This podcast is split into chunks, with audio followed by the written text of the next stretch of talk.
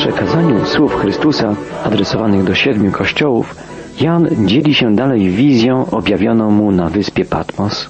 Od początku czwartego rozdziału Księgi Apokalipsy czytamy Potem ujrzałem, oto drzwi otwarte w niebie, a głos, ów pierwszy jakiś słyszałem, jak gdyby trąby mówiącej ze mną, powiedział Wstąp tutaj, a to ci ukażę, co potem musi się stać. W rozdziale drugim i trzecim Księgi Apokalipsy widzieliśmy zmartwychwstałego Chrystusa, który przechadzał się pośród swoich kościołów na ziemi. Teraz sceneria zmienia się na dziedziniec niebiański. Przed widzącym Janem otworzyły się drzwi niebios. W pierwszych rozdziałach Księgi Objawienia mówi się o trzech najważniejszych drzwiach w życiu. Pierwsze to drzwi możliwości. Oto sprawiłem, mówił zmartwychwstały Chrystus do kościoła Filadelfii, że przed Tobą otwarte drzwi. Były to drzwi wspaniałych możliwości zwiastowania poselstwa Ewangelii dalszym regionom. Przed każdym człowiekiem Bóg otwiera drzwi Jego własnych możliwości. Są też drzwi ludzkiego serca. Oto stoję u drzwi i kołaczę, powiada Chrystus, jak czytaliśmy w trzecim rozdziale w liście do kościoła w Laodycei. Do drzwi każdego serca puka przebita dłoń Chrystusa, a człowiek może otworzyć drzwi swojego serca lub pozostawić je zamknięte. I w końcu są drzwi objawienia. Potem widziałem, a oto drzwi były otwarte w niebie, powiada Jan. Przed każdym człowiekiem Bóg otwiera drzwi prowadzące do poznania Boga i życia wiecznego. Kilka razy Nowy Testament mówi o otwartych niebiosach. Zwróćmy uwagę na przyczyny tego otwarcia. Drzwi niebios otwierają się, by ukazać wizję, widzenie. W księdze proroka Ezechiela czytamy w pierwszych słowach Otworzyły się niebiosa i miałem widzenie Boże. Tym, którzy szukają Boga, On ukazuje siebie i objawia swoją prawdę. Niebiosa otwierają się, gdy stępuje duch. W czasie chrztu Jezusa Jan widział niebiosa otwarte i ducha stępującego na Jezusa, jak czytamy w Ewangelii Marka w rozdziale pierwszym. Gdy umysł i dusza człowieka kierują się ku górze, Duch Boży wychodzi na ich spotkanie. I w końcu niebiosa otwierają się dla objawienia chwały Chrystusa. Według obietnicy Jezusa, Natanael miał zobaczyć niebo otwarte i aniołów bożych wstępujących i stępujących na Syna Człowieczego. Tak czytamy w Ewangelii Jana w pierwszym rozdziale. Pewnego dnia niebiosa otworzą się, ukazując chwałę Chrystusa. Będzie to dzień wielkiej radości dla tych, którzy Go miłują, zaś dla lekceważących Go będzie to dzień strachu i sądu. Otwarte niebiosa ukazują nam więc Bożą rzeczywistość, w której pełni objawia się chwała Chrystusa i nasza przyszłość, tragiczna, jeśli odrzuciliśmy Bożą miłość, a radosna, cudowna, jeśli ufamy Jezusowi.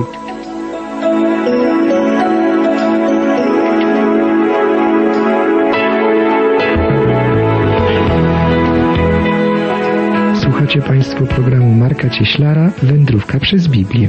Od poniedziałku do piątku każdego tygodnia studiujemy razem Pismo Święte. Zapraszamy do dyskusji i wspólnej modlitwy z nami. Adres i telefon zostanie podany na końcu programu.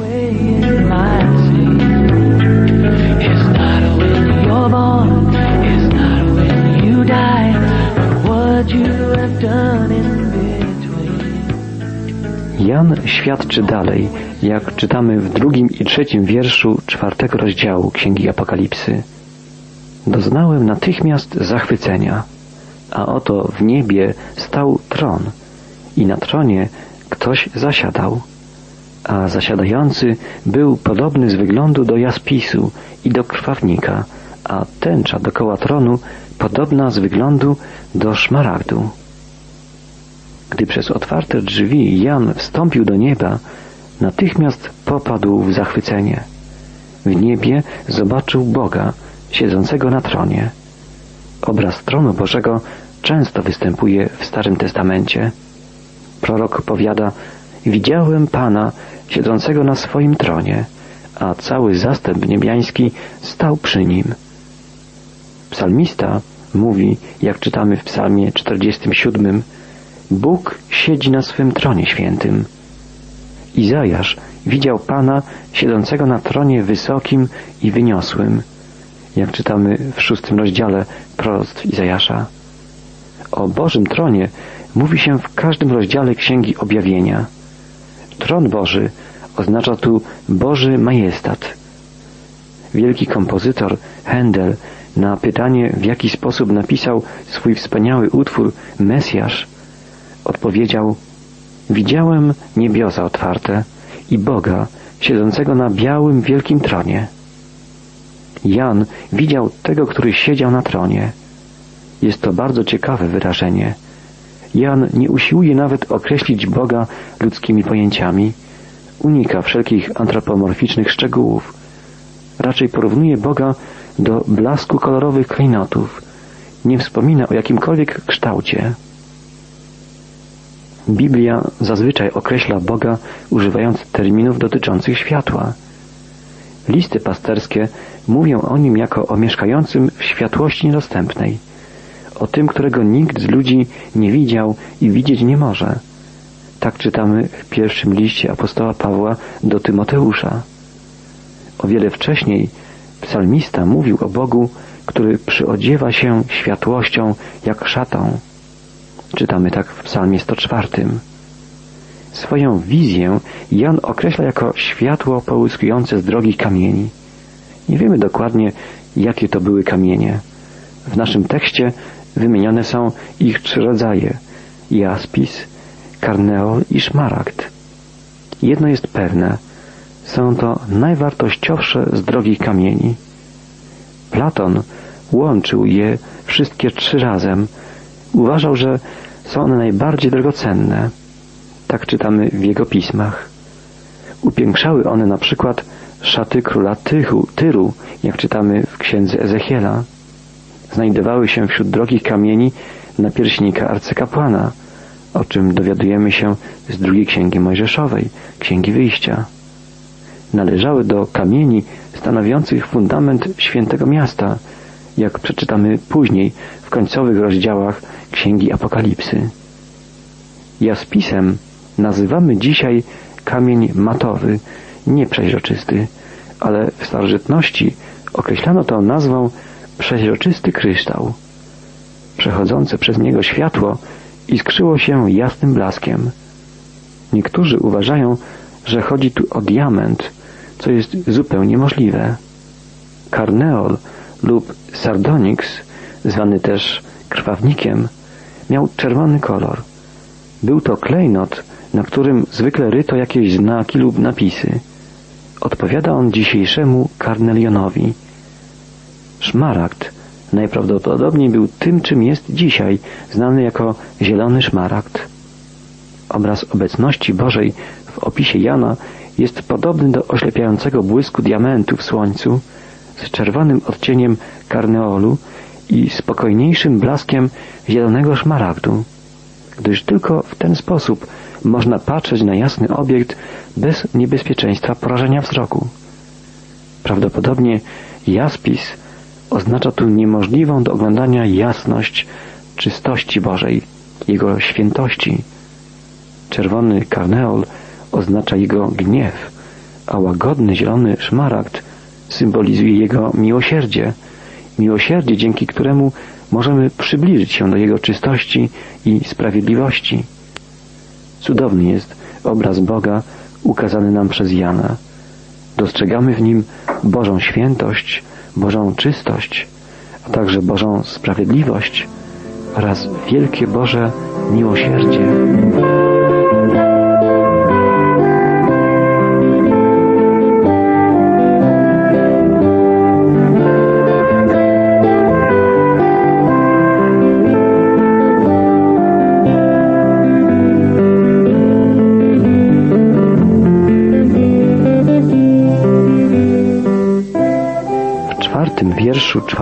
Rozdziału Księgi Apokalipsy znajdujemy dalsze słowa Jana przekazującego wizję nieba.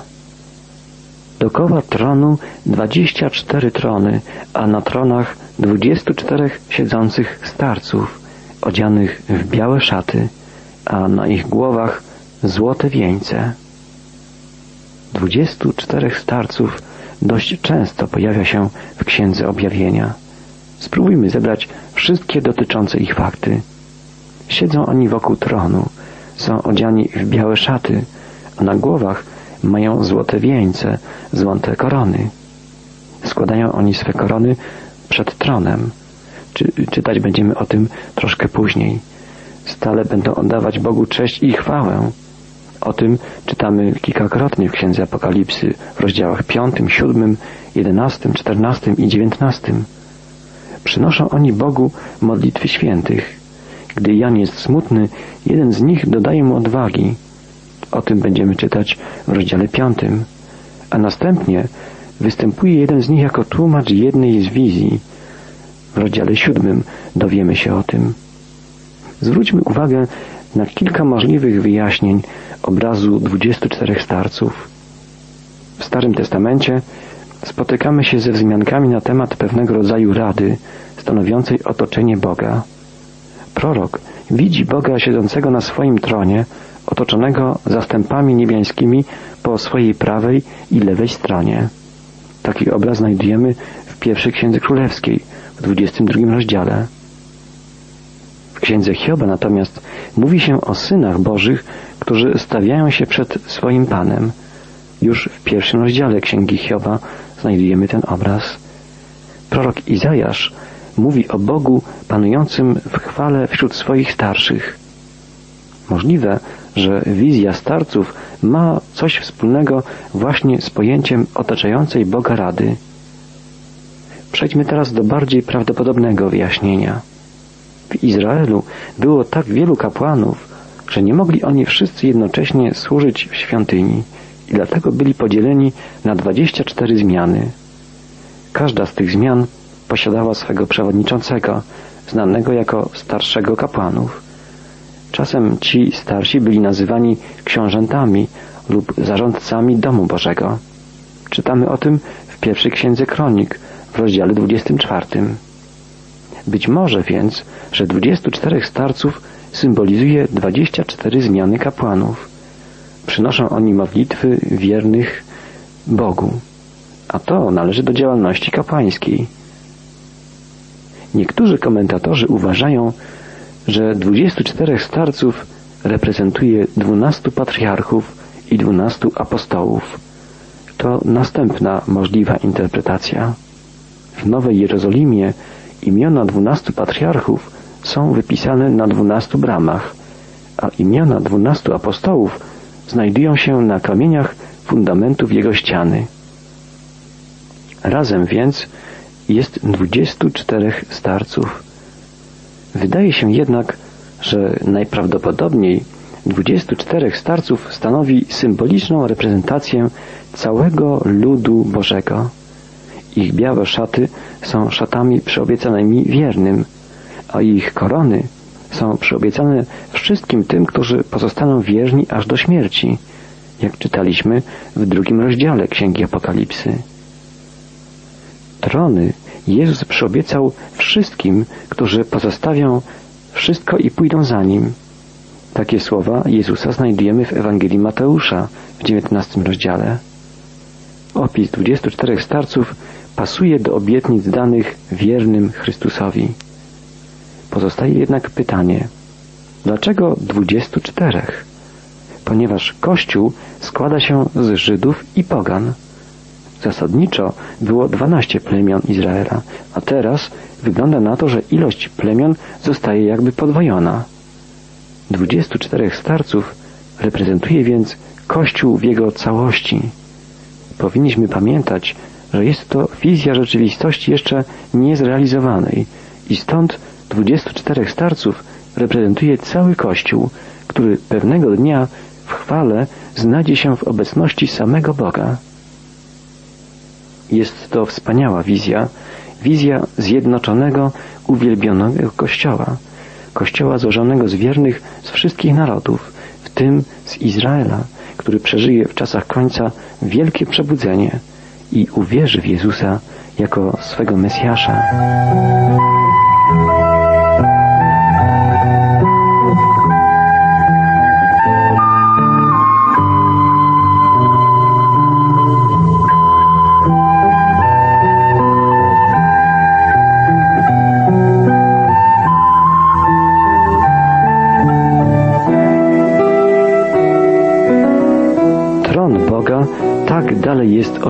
Przez Jana.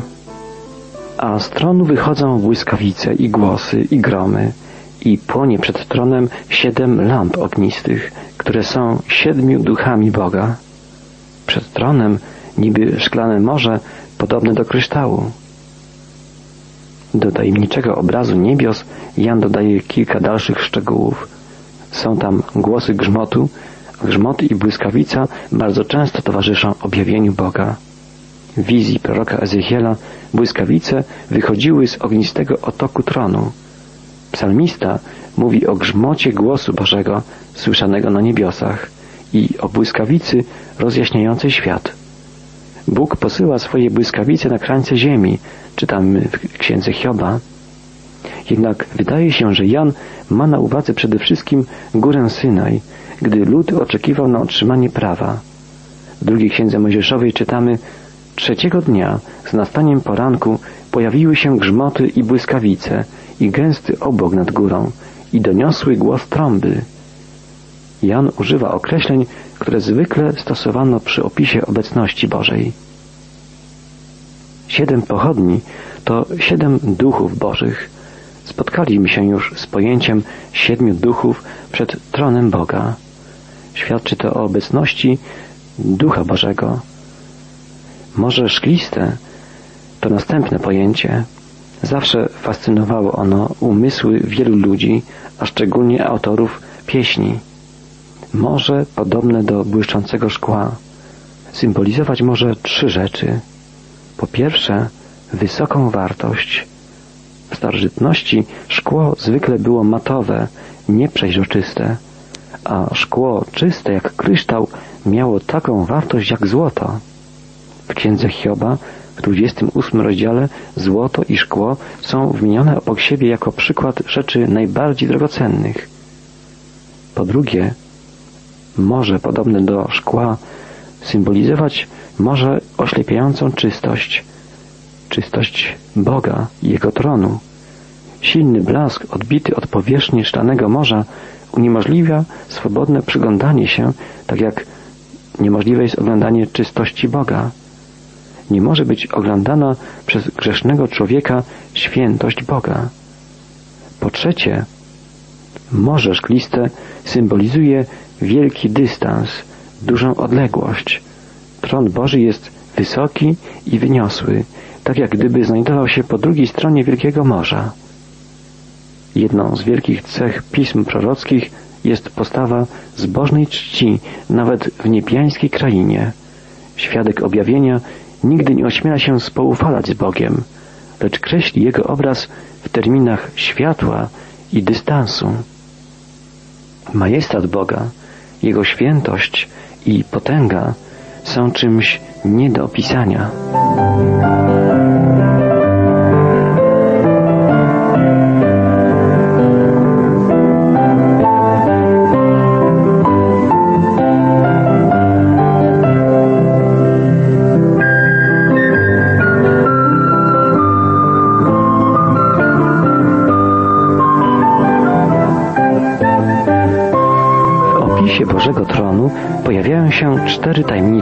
Postacie.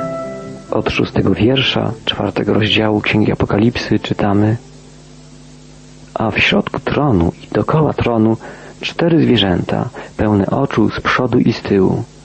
Zwierzę pierwsze podobne do lwa, zwierzę drugie podobne do wołu, zwierzę trzecie mające twarz jak gdyby ludzką. I zwierzę czwarte podobne do orła w locie. Cztery zwierzęta, a każde z nich ma po sześć skrzydeł, dokoła i wewnątrz są pełne oczu i nie mają spoczynku, mówiąc dniem i nocą Święty, święty, święty Pan Bóg Wszechmogący, który był i który jest i który przychodzi. Cztery postacie często pojawiają się na niebiańskiej scenie. Chociaż istnieją określone różnice, pierwowzór tych żywych istot spotykamy bez wątpienia w wizjach proroka Ezechiela. Każda z czterech istot żywych w wizji Ezechiela posiada cztery twarze. Twarz człowieka, lwa, wołu i orła. Wszystkie one podtrzymują firmament, a obręcze kół są pełne oczu. W księdze Ezechiela występują więc wszystkie elementy obrazu z Księgi Objawienia, chociaż są one inaczej ustawione i połączone ze sobą. Mimo tych różnic, bliskie pokrewieństwo jest wyraźne. U Ezechiela cztery żywe istoty są identyfikowane z cherubami. Cherubini byli częścią dekoracji świątyni Salomona. Ich podobizny upiększały miejsce najświętsze i wszystkie ściany świątyni. Podobizny cherubów zostały wyhaftowane również na zasłonach oddzielających miejsce najświętsze. Dwa cheruby z czystego złota znajdowały się też na skrzyni przymierza, której wieko nazywano miejscem przebłagania. Najczęściej Bóg przedstawiany jest w pozycji siedzącej między cherubami i tak również określano go w modlitwach. Czytamy o tym w wielu psalmach i w drugiej księdze królewskiej. Bóg lata na cherubach i na skrzydłach wiatru, czytamy w psalmie 18. To cherubini strzegli wejścia do ogrodu Eden, gdy Adam i Ewa zostali stamtąd wypędzeni. Czytamy w pierwszej księdze Biblii, księdze Genezis. Z wszystkiego tego wyraźnie wynika jedna rzecz. Cherubini są istotami anielskimi, które są bliskie Bogu i są stróżami Jego tronu. Czy jednak w obrazie Jana, w jego wizji chodzi o aniołów, czy też o postaci czterech ewangelistów, jak uważa część komentatorów biblijnych? Na to pytanie spróbujemy odpowiedzieć już w czasie następnej audycji.